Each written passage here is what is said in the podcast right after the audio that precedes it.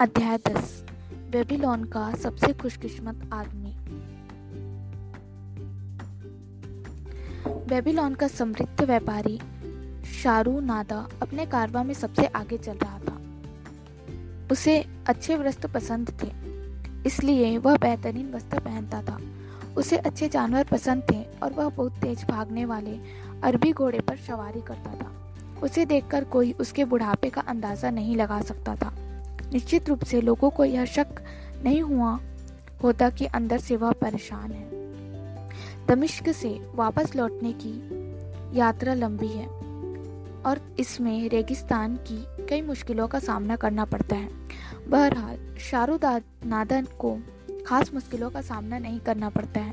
खूंखार अरब जनजातियाँ कारवाओं को लूटने की फिराक में रहती है, परंतु उसे इस बात का कोई डर नहीं था क्योंकि उसके पास घुड़सवार रक्षकों का समूह था, जो कारवा की रक्षा करने के लिए पर्याप्त था।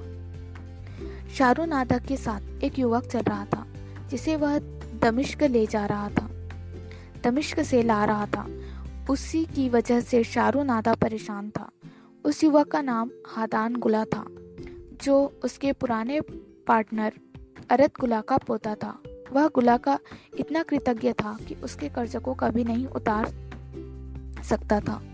वह अरत गुलाम के पोते के लिए कुछ करना चाहता था, परंतु उसने इस बारे में जितना सोचा, वह काम उतना ही मुश्किल लगा। सबसे बड़ी मुश्किल वह युवक स्वयं था। उस युवक ने हाथों में अंगूठिया और कान में छल्ले पहन रखे थे। यह देखकर शाहरुख नादा ने सोचा, यह सोचता है कि आभूषण मर्दों के लिए होता है, परंतु उसके पास अपने दादा का संकल्पवान चेहरा भी है।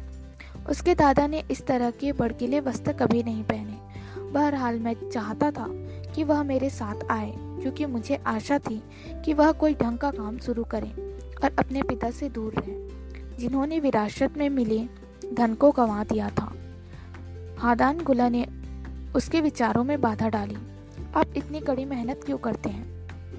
अपने कारवा के साथ लंबी यात्राओं पर क्यों जाते हैं? आप अपनी ज़िंदगी का आनंद लेने के लिए समय क्यों नहीं निकालते? शारू नादा मुस्कुराया। ज़िंदगी का आनंद?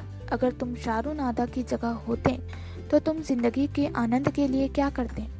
अगर मेरे पास आपने जितनी दौलत होती तो मैं राजकुमार की तरह रहता। मैं कभी गर्म रेगिस्तानों की यात्रा नहीं करता। धन मेरे पर्स में जितनी तेज़ी से आता, मैं उसे उतनी ही तेज़ी से उड़ा डालता। मैं सबसे महँगे कपड़े और सबसे दुर्लभ रत्न पहनता। मैं इसी तरह ज़िंदगी जीता, क्योंकि इसी तरह जीने में तो आनंद है। दोनों ही हंसे। शाहरुख नादा ने मुँह से बरबस निकल गया। तुम्हारे दादाजी आभूषण नहीं पहनते थे। फिर उसने कुछ सोचकर मज़ाक में कहा, क्या तुम कभी नहीं, कभी काम नहीं करते? हादान गुलाब ने जवाब दिया, काम तो नौकर करते हैं। शाहरुख नादा ने अपने होठ काट लिए। परंतु कोई जवाब नहीं दिया। वे खामोशी से सवारी करते रहे, जब तक कि पगडंडी उन्हें ढाल पर नहीं ले गई। यहाँ उसने अपने घोड़े की राश खींची और दूर दिखने वाली हरी घाटी की तरफ़ इशारा किया।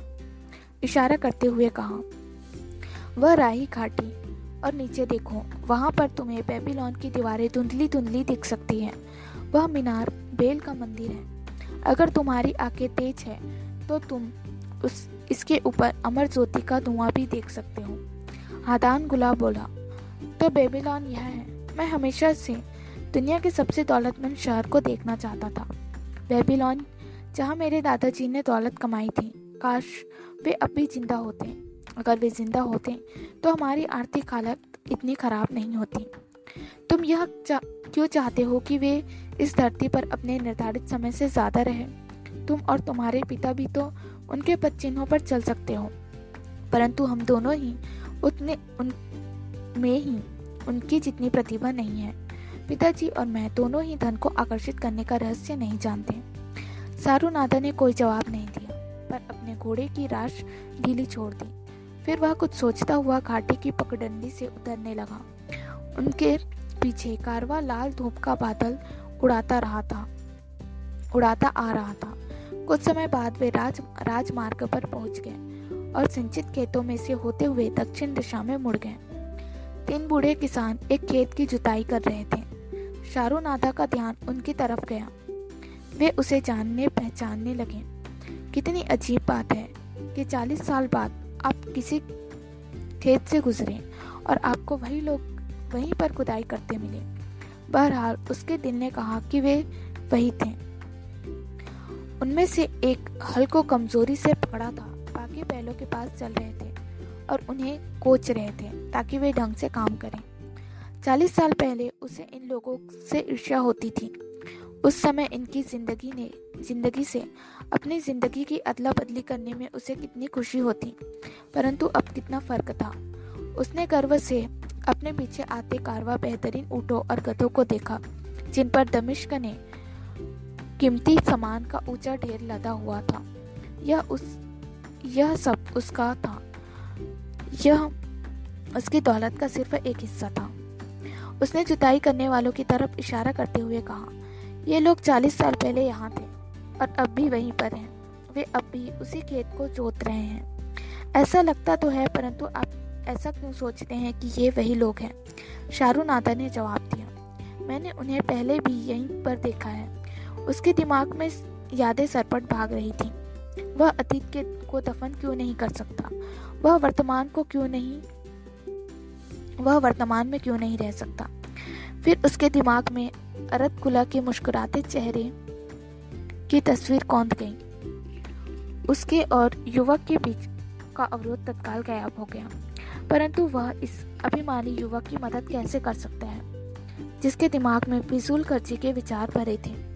और जिसके हाथ में रत्न भी थे। काम करने के इच्छुक लोगों के लिए उसके पास बहुत काम था, परंतु उन लोगों के लिए उसके पास कोई काम नहीं था, जो काम को करने को, जो काम करने को हेय दृष्टि से देखते हों और खुद को श्रेष्ठ मानते हों। बहरहाल वह अरत कुला का इतना आभारी था कि उसने कुछ ना कुछ तो करना ही था। उसने, उसे पूरी कोशिश करनी ही थी। उसने और अरत कुला ने अभी आधी अधूरी कोशिश नहीं की थी। वे ऐसे लोग नहीं थे। उसके दिमाग में तत्काल एक योजना कौंध गई।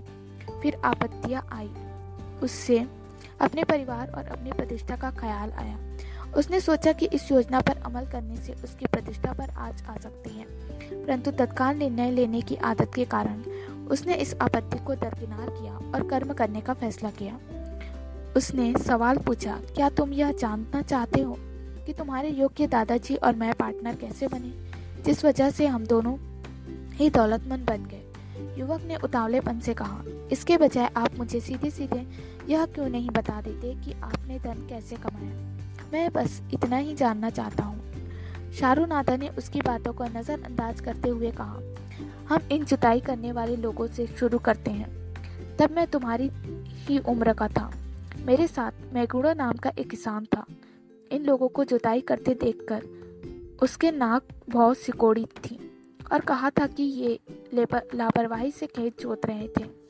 मैगिडो मेरे पास ही जंजीर से बंधा था। उसने कहा, इन आलसी लोगों को देखो। हल पकड़ने वाला गहराई से जोतने की कोशिश नहीं कर रहा है। बैलों को साधने वाले बैलों को सही मार्ग पर नहीं रख पा रहा है। इतनी खराब जुताई के बाद वे अच्छी फ़सल उगाने की उम्मीद कैसे कर सकते हैं? उगने की उम्मीद कैसे कर सकते हैं? हादान गुला ने हैरानी से पूछा, आप और मैगिडो जंजीर से बंधे थे? हाँ हमारी गर्दन पर कांसे के पट्टे थे और हमारे बीच में भारी जंजीर थी। उसके पास में ही भेड़ों का चोर जबैदो था, जिसने, जिससे मैं पहले हारून में मिला था। सबसे अंत में जो व्यक्ति था, उसे हम समुद्री टाकू कहते थे। क्योंकि उसने हमें अपना नाम नहीं बताया था।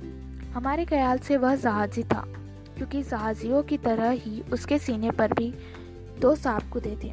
जंजीर, जंजीरें इस पर इस तरह से बंधी थी ताकि चार लोग एक साथ चल सकें। आप गुलाम की तरह जंजीरों में जकड़े थे? हादान गुला ने हैरानी से पूछा।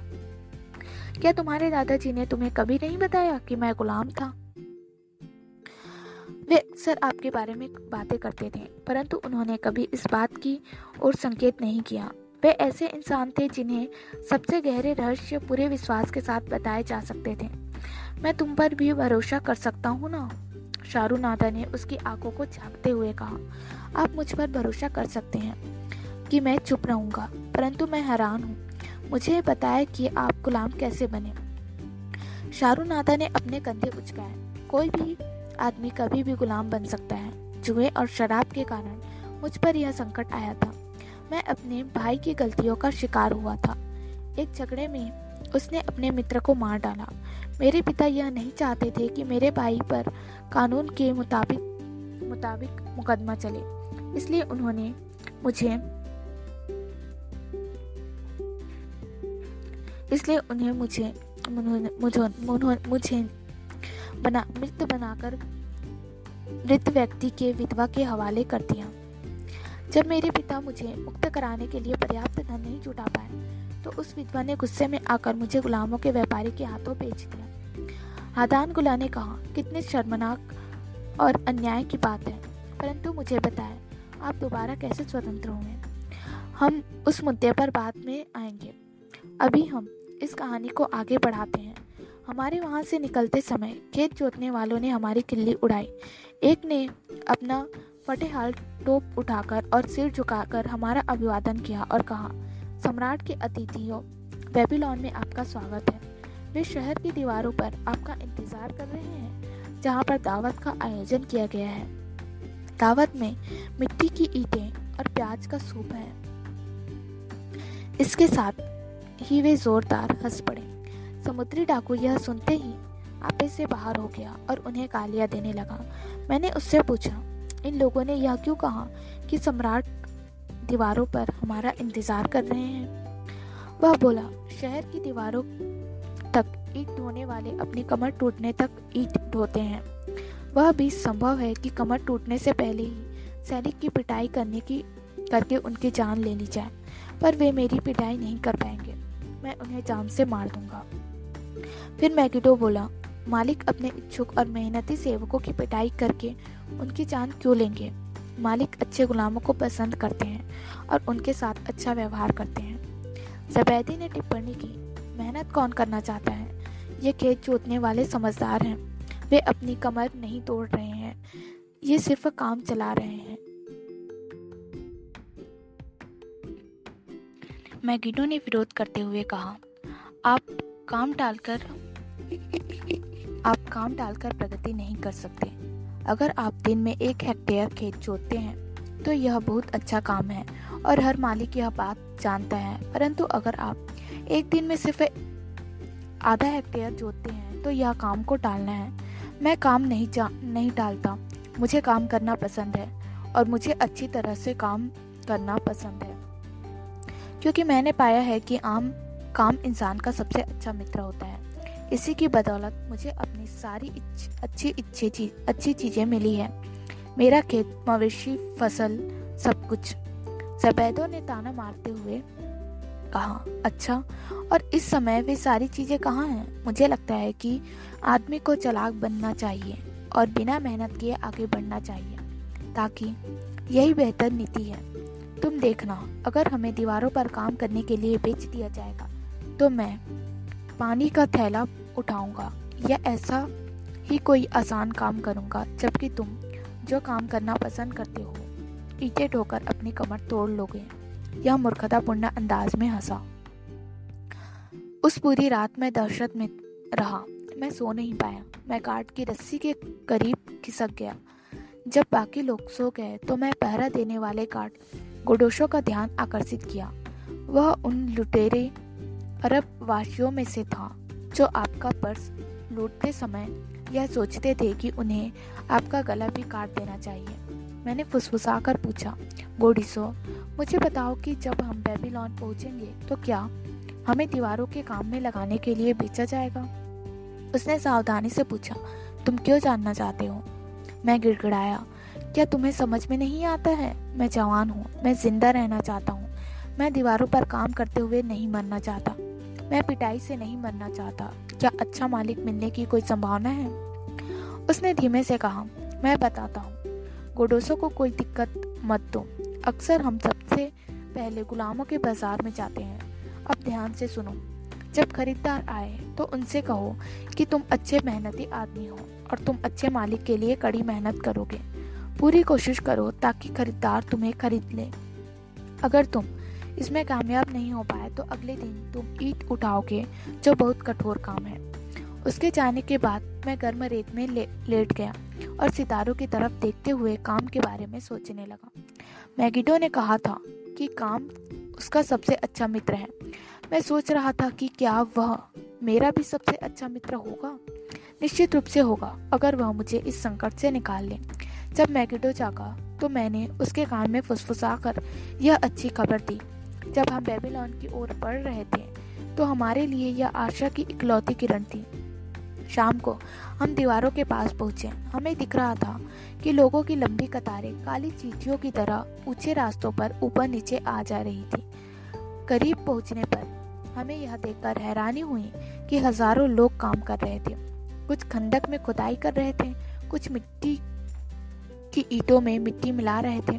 बहुसंख्यक लोग ईटों को बड़ी बास्केटों में लेकर मैसन्स तक जाने वाली पगडंडियों पर चल रहे थे।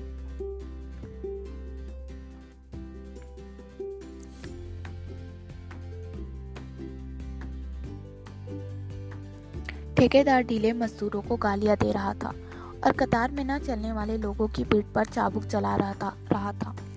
थके हुए कमज़ोर लोग अपनी भारी बास्केट के बोझ से लड़खड़ा कर गिर जाते थे। और दोबारा नहीं उठ पाते थे। अगर चाबुक के बावजूद वे उठकर खड़े नहीं होते थे तो उन्हें रास्ते में एक तरफ़ धकेल दिया जाता था और वहीं पर तड़पता छोड़ दिया जाता था। जल्दी ही उन्हें दूसरे कायरों के पास पहुँचा दिया था, पहुँचा दिया जाता था, जहाँ कब्र उनका इंतज़ार कर रही होती थी। मैंने सोचा, अगर मैं गुलामों के बाज़ार में नहीं बिकूँगा तो मेरा भी यही हाल होगा गोडोसा ने सही कहा था। हमें शहर के द्वार से गुलामों की सेल तक ले जाया गया और अगली सुबह हमें बाज़ार में खड़ा कर दिया गया। मेरे बाकी साथी डरे हुए थे। वे सिर पर काट के चाबुक की वजह से ही हिले डुले हिलडुल रहे थे ताकि खरीदार उनकी जाँच कर सकें। मैगिडो और मैं उत्सुकता से हर खरीदार से बातें कर रहे थे। बशर्ते हम ऐसा करने की, वह हमें ऐसा करने की अनुमति दें। गुलामों के व्यापारी ने राजा के सैनिक बुलाए जिन्होंने समुद्री डाकों को जंजीरों से बांधा और जब उसने प्रतिरोध किया तो उसकी क्रूरता से पिटाई की। जब वे उसे पकड़कर ले गए तो मुझे उस पर दया आई। मैगिडो को महसूस हुआ कि हम जल्दी ही एक दूसरे से जुदा हो जाएँगे। अब जब आसपास कोई खरीदार नहीं था तो उसने मुझे गंभीरता से बातें की और मुझे बताया कि काम भविष्य में मेरे लिए कितना बहुमूल्य साबित होगा। कुछ लोग काम से नफरत करते हैं और उसे अपना दुश्मन बना लेते हैं। बेहतर होगा कि इसके साथ मित्र की तरह व्यवहार करो और इसे पसंद करो। इस बात की परवाह मत करो कि यह मुश्किल है। अगर तुम कोई बेहतरीन काम, मकान बना रहे हो तो तुम्हें यह परवाह नहीं होती कि लट्ठे भारी है और कुआँ दूर है, जहाँ से पानी लाना पड़ता है। मुझसे यह वादा करो कि अगर तुम्हें कोई खरीद ले तो तुम अपने लिए, उसके लिए अपनी पूरी मेहनत से काम करोगे। अगर वह तुम्हारे काम से प्रभावित ना हो तो भी परवाह मत करना। याद रखो, अगर काम अच्छी तरह से किया जाए तो काम करने वाले को इससे हमेशा लाभ होता है। इससे वह बेहतर इंसान बन जाता है। उसी समय वहाँ पर एक सुगठित किसान आकर हमारी जाँच करने लगा। इसलिए मैगिडो ने अपनी बात यहीं पर खत्म कर दी। मैगिडो ने उस, उनके खेत तथा फ़सलों के बारे में पूछा और उसे जल्दी ही यह विश्वास दिला दिया कि वह बहुत ही उपयोगी गुलाम साबित होगा। काफ़ी देर तक गुलामों के व्यापारी से भाव ताव करने के बाद किसान ने अपने वस्त्र के नीचे से अपना मोटा पर्स निकाला और जल्दी ही मैगिडो अपने नए मालिक के साथ आँखों से उजल हो गया। कुछ और लोग भी सुबह ही बिक गए। दोपहर में कोडोसो ने मुझे विश्वास में लेकर बताया कि गुलामों का व्यापारी उगता गया था। इस स्थिति में वह रात भर इंतज़ार नहीं करेगा, बल्कि शाम होते ही बचे हुए गुलामों को सम्राट के आदमियों को बेच देगा। यह सुनकर मैं बहुत छटपटाने लगा। उसी समय एक मोटा और अच्छे स्वभाव वाला व्यक्ति दीवार के पास आया। उसने पूछा कि क्या हम में से कोई बेकर नान बाई है? मैंने उससे पूछा अब जैसा अच्छा बेकर किसी दूसरे घटिया बेकर को क्यों खोज रहा है? क्या मेरी तरह के किसी इच्छुक युवक को अपनी कला सिखाना ज़्यादा आसान नहीं होगा। मेरी तरफ़ देखें, मैं युवा हूँ, शक्तिशाली हूँ और मुझे काम करना पसंद है। मुझे एक मौका तो दे, मैं आपके लिए धन कमाने का सर्वश्रेष्ठ प्रयास करूँगा। वह मेरी इच्छा से बहुत प्रभावित हुआ और गुलामों के व्यापारी के साथ सौदेबाजी करने लगा। हालाँकि व्यापारी ने मेरी तरह पहले कभी, मेरी तरफ़ पहले कभी ध्यान नहीं दिया था। परंतु इस समय वह मेरी योग्यताओं और मेरी अच्छी सेहत और अच्छे स्वभाव की तारीफ़ के पुल बाँध रहा था। मुझे लगा जैसे मैं कोई मोटा बैल हूँ, जिसे किसी कम कसाई के हाथों बेचा जा रहा था। आखिरकार जब सौदा पूरा हो गया तो मुझे बहुत खुशी हुई। मैं अपने नए मालिक के साथ चल दिया और यह सोचने लगा कि मैं बेबीलोन का सबसे खुशकिस्मत आदमी हूँ। मेरा नया घर मुझे काफ़ी पसंद आया। मेरे मालिक नाना देव ने मुझे सिखाया कि अहाते में रखी जौ का, जौ को पत्थर की सील पर कैसे पीसना है? ओवन में आग कैसे जलाना है? और फिर शहद वाले केक के लिए तिल को बहुत बारीक कैसे पीसना है? मेरा बिस्तर अनाज के भंडार वाले शेड में लगा था, जहाँ पर एक बूढ़ी गुलाम महिला हाउसकीपर थी। स्वास्थ्य नाम की इस महिला ने मुझे अच्छी तरह खाना खिलाया और मैंने भारी कामों में उसकी मदद की तो वह खुश हो गई। मैं यही अवसर चाहता था ताकि मैं अपने मालिक की नज़रों में मूल्यवान बन सकूँ। मैं आशा करता था कि स्वतंत्रता हासिल करने का कोई ना कोई रास्ता निकल आएगा। मैंने नाना दे, नेत से कहा। मैंने नाना नेत से कहा कि वह मुझे सिखाए कि आटे को कैसे गूथा जाता है और बेकिंग कैसे की जाती है। उसने मुझे यह सिखा दिया और वह मेरे सीखने की इच्छा से बहुत खुश हुआ। बाद में जब मैं इस काम को अच्छी तरह करने लगा तो मैंने उससे कहा कि वह मुझे शहद के केक बनाना भी सिखा दे। जल्दी ही मैं बेकिंग का सारा काम करने लगा। मेरे मालिक को अब पूरा आराम मिल गया था। वे आलस की ज़िंदगी से बहुत खुश थे, परंतु स्वास्थ्य ने अप्रसन्नता में अपना सिर हिलाया। इंसान के पास कोई काम ना होना बुरी बात है। मैंने महसूस किया कि अब मुझे कोई ऐसा रास्ता खोजना था जिससे मैं अपनी स्वतंत्रता खरीदने के लिए कुछ सिक्के कमा सकूँ। बेकिंग का काम दोपहर को तक खत्म हो जाता था मैंने सोचा कि अगर मैं दोपहर के बाद कुछ कमाई करूँ और उसे अपने मालिक के साथ बांट लूँ, तो नाना नेत राज़ी हो जाएँगे फिर मेरे मन में यह विचार आया क्यों न शहद के केक ज़्यादा बना लूँ और उन्हें शहर की सड़कों पर भूखे लोगों को बेच दूँ।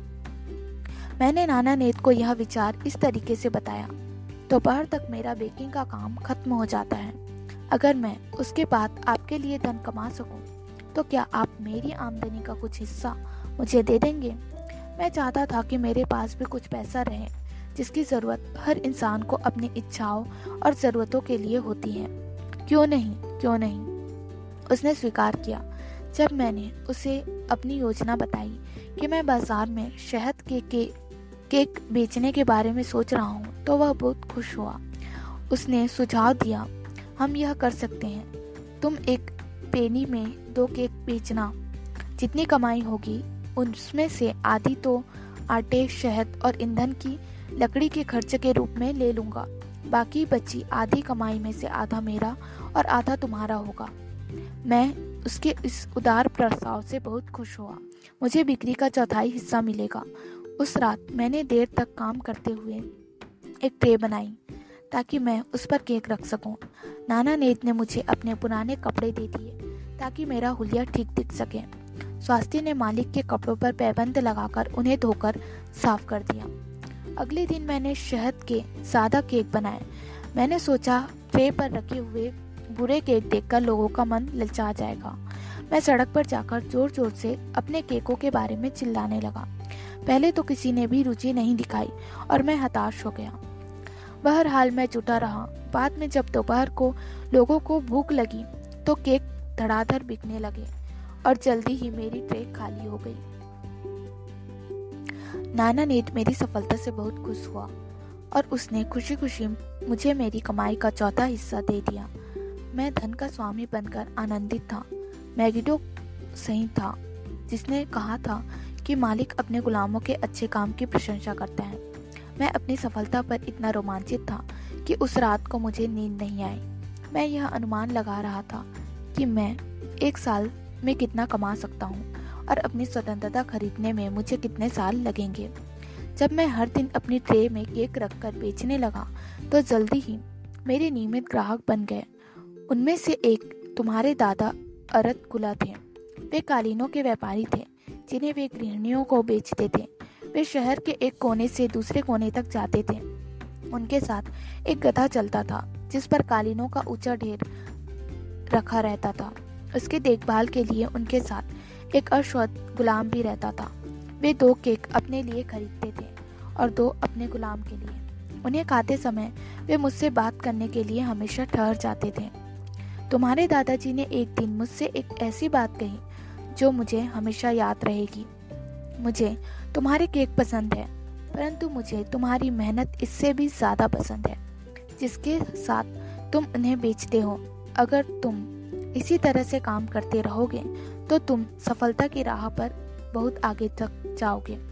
आदान गुला तुम यह बात नहीं समझ सकते कि प्रोत्साहन के ये शब्द उस गुलाम लड़के के लिए क्या मायने रखते होंगे। जो एक बड़े शहर में अपनी पूरी ताकत से अकेला संघर्ष कर रहा था, ताकि अपनी गुलामी से बाहर निकलने का कोई रास्ता खोज सके। महीने गुजरते गए और मेरी पर्स से सिक्के पर्स में इकट्ठे होते गए। मेरे बेल्ट में लगे पर्स का वज़न बढ़ता गया। मैंने मैगिडो से कहा था, काम मेरा सबसे अच्छा मित्र साबित हो रहा था। मैं बहुत खुश था, परंतु स्वास्थ्य परंतु स्वास्थ्य चिंतित थे उसने कहा, मैं मालिक की वजह से चिंतित हूँ। मुझे डर है कि वे अपना ज़्यादातर समय जुए की टेबलों पर बिताते हैं। एक दिन मुझे मेरा मित्र मैगिडो सड़क पर मिला, जिस, जिससे मिलकर मुझे बहुत खुशी हुई। वह तीन गधों पर सब्ज़ियाँ लाद कर बाज़ार ले जा रहा था। उसने कहा, मैं बहुत अच्छी तरह से हूँ। मेरे मालिक ने मेरे अच्छे काम से खुश होकर मुझे प्रभारी बना दिया है।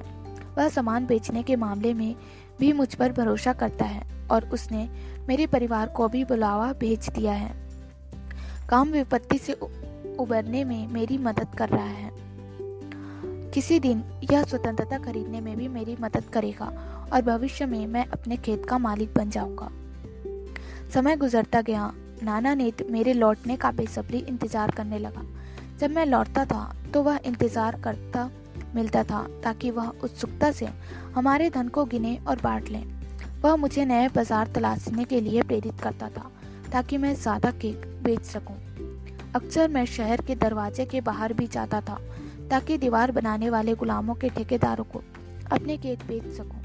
हालाँकि मुझे वह अप्रिय दृश्य बिल्कुल पसंद नहीं था, परंतु ठेकेदार बहुत उदारता से खरीदते थे एक दिन जब मैं जबेदों को देखकर हैरान हुआ, जो ईटों को अपनी बास्केट में भरने के लिए कतार में लगा था। वह बहुत दुबला हो गया था। उसके कंधे झुक गए थे और उसकी कमर पर चाबुकों के घाव और फोड़े साफ़ नज़र आ रहे थे। उस समय उस पर तरस खाकर मैंने उसे एक केक दे दिया। वह भूखे जानवरों की तरह केक को चबा गया। उसकी आँखों में लोभ की चमक देखकर मुझे डर लग कि कहीं वह मेरा पूरा ट्रे न छीन ले, इसलिए मैं वहाँ से भाग खड़ा हुआ। अरत गुला ने एक दिन मुझसे पूछा तुम इतनी बर, इतनी कड़ी मेहनत क्यों करते हो? क्या तुम्हें याद है? यही सवाल आज तुमने मुझसे पूछा था। मैंने उन्हें बताया कि मैगिडो ने काम के बारे में क्या कहा था और यह भी काम मेरा सबसे अच्छा मित्र साबित हो रहा था। मैंने उन्हें गर्व से सिक्कों से भरा अपना पर्स बताया और यह कहा कि मैं अपनी स्वतंत्रता खरीदने के लिए उन्हें बचा रहा था। उन्होंने पूछा स्वतंत्र होने के बाद तुम क्या करोगे? मैंने जवाब दिया, मैं व्यापारी बनूँगा। इस पर उन्होंने मुझे विश्वास में लिया। उन्होंने मुझे एक ऐसी बात बताई, जो मैं अपने सपने में भी नहीं सोच सकता था। उन्होंने कहा, तुम शायद यह नहीं जानते हो कि मैं भी गुलाम हूँ, परंतु मैं अपने मालिक का पार्टनर भी हूँ। आदान गुला आदान गुला तनकर गुला ने कहा, रुक जाओ। मैं अपने दादाजी का अपमान करने वाली झूठी बातें नहीं सुनूँगा। वे गुलाम नहीं थे उसकी आँखें गुस्से से दहकने लगी। शारू नादा शांत रहा। मैं उनका सम्मान करता हूँ, क्योंकि वे अपने दुर्भाग्य से बाहर निकलकर ऊपर उठे और दमिश्क के अग्रणी नागरिक बने।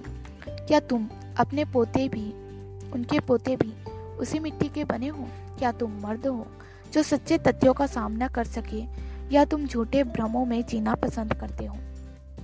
आदान गुला तनकर बैठ गया। गहरी भावना से ढूंढी आवाज़ में उसने जवाब दिया, मेरे दादाजी से सब प्रेम करते थे। उन्होंने अनगिनत अच्छे काम किए थे। अब अकाल आया। जब अकाल आया तो उन्होंने मिस्त के मिस्त में अनाज खरीदने के लिए धन दिया और उनका कारवा उसे दमिश्क लेकर आया। उन्होंने सारा अनाज लोगों में बांट दिया ताकि कोई भूखा ना मरे। अब आप कहते हैं कि बेबीलोन में एक अपमानित गुलाम थे। शाहरुनादा ने जवाब दिया, अगर मैं बेबीलोन में गुलाम ही बने रहते अगर वे बेबीलोन में गुलाम ही बने रहते तो उन्हें अपमानित कहना उचित होगा। परंतु अब वे अपने प्रयासों से दमिश्क के महान व्यक्ति बन गए। तो दरअसल देवताओं ने उनके दुर्भाग्य को माफ़ कर दिया और उनका सम्मान किया। शाहरुनादा ने आगे कहा मुझे यह बताने के लिए, बताने के बाद कि वे एक गुलाम हैं। उन्होंने यह कहा कि वे स्वतंत्र होने के लिए बेताब थे। अब उनके पास अपनी स्वतंत्रता खरीदने के लिए पर्याप्त धन आ गया था। परंतु वे इस दुविधा में थे कि क्या उन्हें ऐसा करना चाहिए। उन दिनों उनकी बिक्री पहले जितनी अच्छी नहीं हो रही थी और उन्हें अपने मालिकों का सहारा छोड़ने में डर लग रहा था। मैंने उनके अनिर्णय का विरोध किया। अपने मालिक से बनकर ना रहे। एक बार फिर से स्वतंत्र व्यक्ति बनने की भावना का अनुभव करें। स्वतंत्र व्यक्ति की तरह काम करें और सफल बने। यह फैसला करें कि आप क्या हासिल करना चाहते हैं और फिर काम करके आप उसे हासिल कर लेंगे। वे यह कहकर अपने रास्ते चले गए कि मैंने उनकी कायरता पर उन्हें लज्जित कर दिया था और इससे उन्हें खुशी हुई थी। एक दिन मैं एक बार फिर शहर के द्वार के बाहर गया। मुझे यह देखकर हैरानी हुई कि वहाँ पर भारी भीड़ जमी थी। जब मैंने एक व्यक्ति से इसका कारण पूछा तो उसने जवाब दिया, क्या तुमने सुना नहीं? एक भगोड़े गुलाम ने सम्राट के सैनिकों को मार डाला था। उसे पकड़कर सजा सुना दी गई है और आज उसके अपराध के लिए कोड़े मारकर मार डाला जाएगा। सम्राट स्वयं यहाँ पर आने वाले हैं। कोड़े मारने वाले स्थान के आसपास इतनी ज़्यादा भीड़ थी कि मैं घबरा गया। मुझे डर था कि अगर मैं वहाँ गया तो मेरी शहद के केक वाली ट्रे गिर जाएगी। इसलिए मैं एक अधूरी दीवार पर चढ़ गया, ताकि लोगों के सिर के ऊपर से साफ़ नज़ारा देख सकूँ। मैंने वहाँ पर सम्राट देखा, जो अपने सुनहरे रथ पर सवार थे। इससे पहले मैंने कभी इतना वैभव नहीं देखा था। सुंदर वस्त्र, सुनहरे कपड़े और मखमल के पर्दे। मैं घोड़ों की मार नहीं देख पाया। हालाँकि मुझे बेचारे गुलाम की चीख सुनाई दे रही थी। मैंने सोचा कि हमारे आकर्षक सम्राट जितना उदार व्यक्ति, इतने कष्ट को देखना कैसे सहन कर सकता है? परंतु जब मैंने उन्हें अपने सामंतों के साथ हँसी मज़ाक करते देखा तो मैं जान गया कि वे कितने क्रूर थे। और मैं यह भी समझ गया कि दीवार बनाने में गुलामों से ऐसे अमानवीय काम क्यों करवाए जाते हैं। गुलाम के मर जाने के बाद उसका शरीर एक खम्भ पर रस्सी से लटका दिया गया, ताकि उसे सब देख सके। भीड़ चटने के बाद मैं करीब गया। उसके बाल भरे सीने पर दो सांप गुदे थे। वह और कोई नहीं, बल्कि मेरा परिचित समुद्री डाकू था। अगली बार जब मैं अरत कुला से मिला तो वे बदले हुए इंसान थे। उत्साह भरे स्वर में उन्होंने मुझसे कहा, देखो, जिस गुलाम को तुम जानते थे वह अब स्वतंत्र इंसान बन चुका है। तुम्हारे शब्दों में जादू था। मेरी बिक्री और मुनाफा मुनाफा अब बढ़ने लगी है। मेरी पत्नी बहुत खुश है। वह मेरे मालिक की भतीजी थी और एक स्वतंत्र महिला थी। उसकी बहुत इच्छा है कि हम किसी अजनबी शहर में चले जाएँ, जहाँ किसी को भी मेरी गुलामी के बारे में जानकारी ना हो ताकि हमारे बच्चों को अपने पिता के दुर्भाग्य के लिए ताने ना झेलना पड़े। काम मेरा सबसे अच्छा सहयोगी बन चुका है। इसने मुझे विश्वास दिलाया है, आत्मविश्वास दिलाया है और मेरी बेचने की क्षमता को बढ़ाया है। मैं बहुत खुश हुआ कि उनके लिए प्रोत्साहन के बदले में मैंने थोड़ा सा ही सही योगदान तो दिया था। एक शाम को स्वास्थ्य बहुत दुखी अंदाज में मेरे पास आई और बोली, मालिक संकट में है, मुझे उनकी चिंता हो रही है। कुछ महीने पहले वे जुए की टेबल पर बहुत ज़्यादा रकम हार गए थे। वे किसान को अनाज या शहद के लिए पैसे नहीं दे रहे हैं। वे सुदखोर का ब्याज नहीं चुका रहे हैं। वे लोग गुस्सा हैं और उन्हें मालिक, और उन्होंने मालिक को धमकी भी दी है। मैंने बिना सोचे समझे कहा, हमें अपने मालिक की मूर्खता पर चिंता क्यों करें? हम उनके रख वाले नहीं हैं। मूर्ख युवक, तुम समझ नहीं रहे हो। उन्होंने सुदखोर से जो धन लिया था, उसके बदले में उन्होंने तुम्हें बंधक बना दिया था। कानून के मुताबिक वह सुदखोर तुम पर दावा कर सकता है और तुम्हें बेच सकता है। मैं नहीं जानती कि मैं क्या करूँ। वे अच्छे मालिक हैं। क्यों? आखिर उन पर एक ऐसी मुश्किल क्यों आई? स्वास्थ्य ने डर, निराधार नहीं थे। अब मैं अगली सुबह केक बना रहा था तो सुदकोर शासी नाम के एक आदमी के साथ वहाँ आया। उस आदमी ने मुझे देखकर कहा कि मैं ठीक हूँ। सुदखोर ने मेरे मालिक के लौटने का इंतज़ार भी नहीं किया। इसके बजाय उसने स्वास्थ्य से कहा कि वह मालिक को बता दे कि वह मुझे ले गया। मेरे पास सिर्फ़ तन के कपड़े और मेरे बेल्ट में बंधा सिक्कों से भरा पर्स था कि एक अधूरे छोड़कर मैं उनके साथ चल, चला गया। मेरी सारी आशाएँ उसी तरह उजड़ गई जिस तरह तूफ़ान किसी पेड़ को जंगल से उखाड़ कर उफनते समुद्र में डाल देता है। एक बार फिर जुए और शराब ने मेरे जीवन में संकट उत्पन्न कर दिया था। सासी एक रूखा व्यक्ति था। जब वह मुझे शहर के पार ले गया तो मैंने उसे बताया कि मैं नाना नेत के लिए कितना अच्छा काम किया था और मैं उसके लिए भी अच्छा काम करने की कोशिश करूँगा। उसके जवाब में कोई प्रोत्साहन नहीं था। उसने मुझे मुझे यह काम पसंद नहीं है। मेरे मालिक को भी यह पसंद नहीं है। मालिक को सम्राट ने कहा कि वह बड़ी नहर का एक हिस्सा बनाने के लिए मुझे भेजे। मालिक ने मुझसे कहा कि मैं ढेर सारे गुलाम खरीदूं, कड़ी मेहनत करूँ और काम जल्दी खत्म करूँ। बाप रे कोई आदमी इतने बड़े काम को जल्दी कैसे खत्म कर सकता है? कल्पना करो हर तरफ़ रेगिस्तान हो एक पेड़ तक ना हो सिर्फ़ छोटी झाड़ियाँ हो। सूरज इतनी तेज़ी से चमक रहा हो कि हमारे पीपे का पानी इतना गर्म हो जाता है कि हम उसे पी नहीं सकते थे। फिर कल्पना करो। आदमियों की कतारें लगी हो जो सुबह से रात तक गहराइयों में जा रही हो और मिट्टी की भारी बाल्टियाँ धूल भरी पक, गर्म पगडंडियों से ऊपर ला रही हो। भोजन एक तरह की नाली में दिया जाता था जिसमें से हम सुअरों की तरह खाते थे। हमारे पास ना तो तंबू थे ना ही बिस्तर। मैंने खुद को इस तरह की स्थिति में पाया। मैंने अपने पर्स को ज़मीन में काट कर छुपा दिया और सोचने लगा कि क्या मैं इसे खोद कर दोबारा निकाल पाऊँगा। पहले तो मैंने उत्साह से काम किया, परंतु कई महीने गुजरने के बाद मेरा मनोबल टूट गया। फिर बुखार ने मेरे थके शरीर को गिरफ्त में ले लिया। मेरी भूख खत्म हो गई और मुझमें मटन या सब्ज़ियाँ नहीं खाई जाती थी। रात को मैं जागता रहता था और दुखी होता रहता था। दुखी मन से मैंने सोचा कि मैं कहीं जबैदों की योजना ही तो सबसे अच्छी नहीं थी कि काम को टालो और अपनी पीठ को टूटने से बचाओ। फिर मुझे याद आया कि मैंने उसे पिछली बार किस हाल में देखा था। मैं समझ गया कि उसकी योजना अच्छी नहीं थी। फिर मुझे गुस्सैले समुद्री डाकू याद आया और मैंने सोचा कि लड़ने और मार डालने का तरीका भी इतना बुरा नहीं था, परंतु फिर मुझे उसकी खूनी खून से लथपथ देह याद आ गई। और मैं समझ गया कि उसकी योजना भी बकवास थी। फिर मुझे मैगिडो की आखिरी झलक दिखाई, याद आई।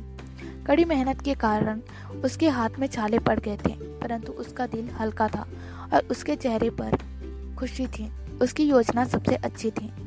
बहरहाल मैं भी मैगिडो की तरह मेहनत करना चाहता था। मैगिडो मुझसे ज़्यादा कड़ी मेहनत कर सकता था। फिर काम की बदौलत मुझे खुशी और सफलता क्यों नहीं मिली? मैगिडो की खुशी काम की बदौलत मिली थी, या फिर खुशी और सफलता सिर्फ़ देवताओं की इच्छा पर निर्भर करती है। क्या मैं पूरी ज़िंदगी मेहनत करने के बाद भी अपने लक्ष्य तक नहीं पहुँच पाऊँगा? क्या मुझे कभी खुशी और सफलता नहीं मिलेगी? ये सारे सवाल मेरे दिमाग में गूंजते रहे और मेरे पास इनका कोई जवाब नहीं था। दरअसल मैं बहुत दुविधा में था। कई दिनों बाद जब ऐसा लगा कि मैं अपनी शांत शक्ति के छोर पर पहुँच गया था और मेरे सवालों का कोई जवाब नहीं मिल रहा था। तो सासी ने मुझे बुलाया बुलवाया। एक संदेश वाहक मेरे मालिक के पास से मुझे बेबीलोन ले जाने के लिए आया था। मैंने अपने कीमती पर्स को ज़मीन से बाहर खोद कर निकाला। अपने तन पर कप, अपने फटे कपड़े डाले और उस संदेह वाहक के साथ चल दिया। यात्रा के दौरान मेरे बुखार से तपते मस्तिष्क में यह विचार आया कि तूफ़ान मुझे उठाकर इधर से उधर पटक रहा है। मेरा जीवन अपने पैतृक कस्बे हारून के गीत के विचित्र शब्दों के अनुरूप था। बवंडर की तरह इंसान को घुमाते हुए, तूफ़ान की तरह उसे उड़ाते हुए, जिसकी राह का कोई अनुसरण नहीं कर सकता था, जिसके भाग्य की कोई भविष्यवाणी नहीं कर सकता। क्या मेरी किस्मत में इसी तरह सजा पाना लिखा था? न जाने किन पापों की सजा, न जाने कौन सी निराशाएँ में और दुख मेरा इंतज़ार कर रहे होंगे? जब मालिक के घर के अहाते में पहुँचे, जब हम मालिक के घर के अहाते में पहुँचे तो मेरे आश्चर्य की कल्पना करें कि वहाँ मैं अरत गुला को अपना इंतज़ार करते देखा। उन्होंने नीचे उतरने में मेरी मदद की और मुझे इस तरह गले लगाया जैसे उन्हें उनका पिछड़ा हुआ भाई मिल गया हो। अंदर जाते समय मैं उनके पीछे पीछे चलने लगा।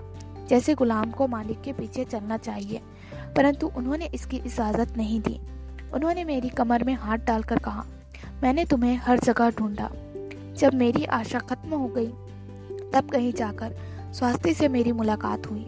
उसने मुझे उस सुतकोर के बारे में बताया, जिसने मुझे तुम्हारे मालिक तक पहुँचाया। उसने बहुत ज़्यादा कीमत मांगी और मैंने बहुत महँगा सौदा किया। परंतु तुम सचमुच बहुत मूल्यवान हो। तुम्हारे जीवन आदर्श और तुम्हारी मेहनत ने मुझे इस सफलता तक पहुँचने की प्रेरणा दी थी।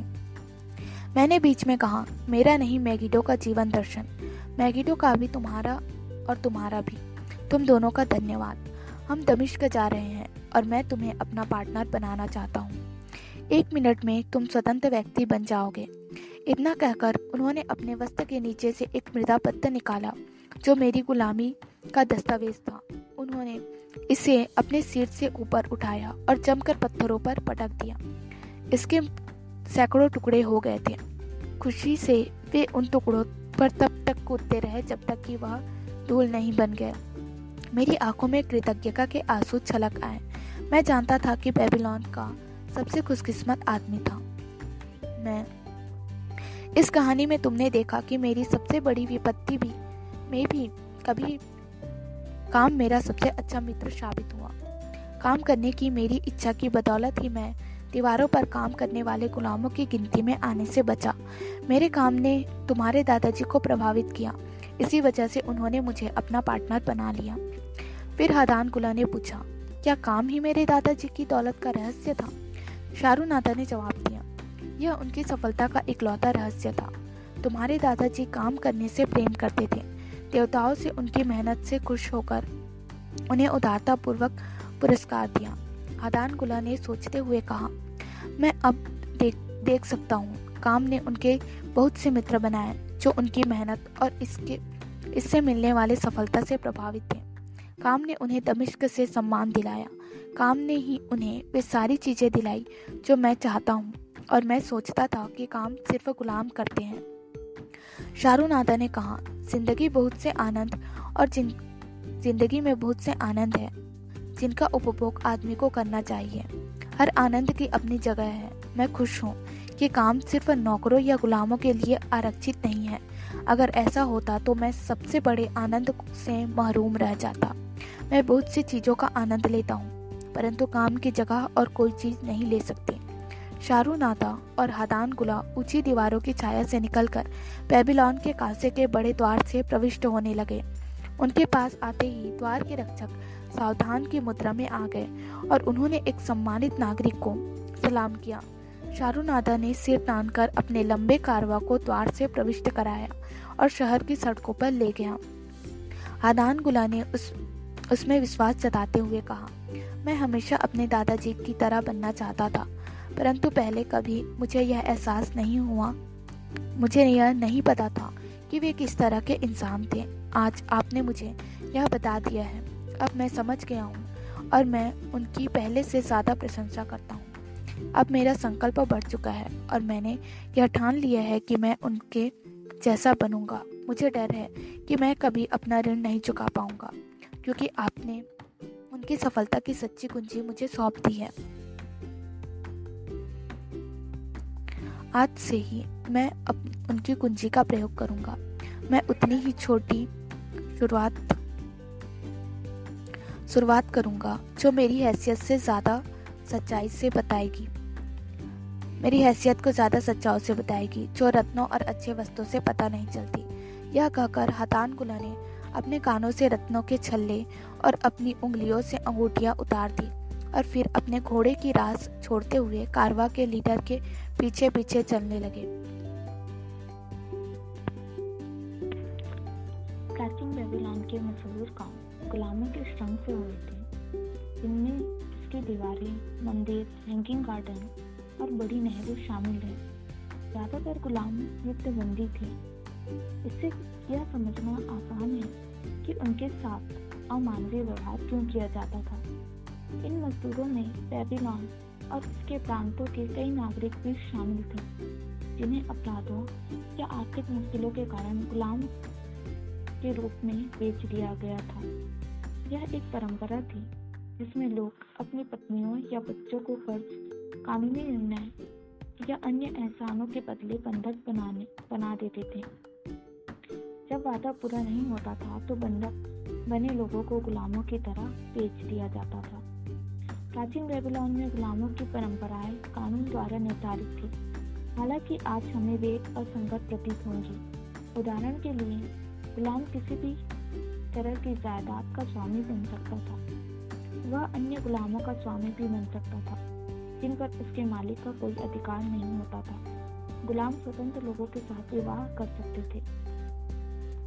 स्वतंत्र माताओं के बच्चे भी स्वतंत्र होते थे। शहर के अधिकांश व्यापारी गुलाम थे। उनमें से कई अपने मालिकों के पार्टनर थे और अमीर भी थे।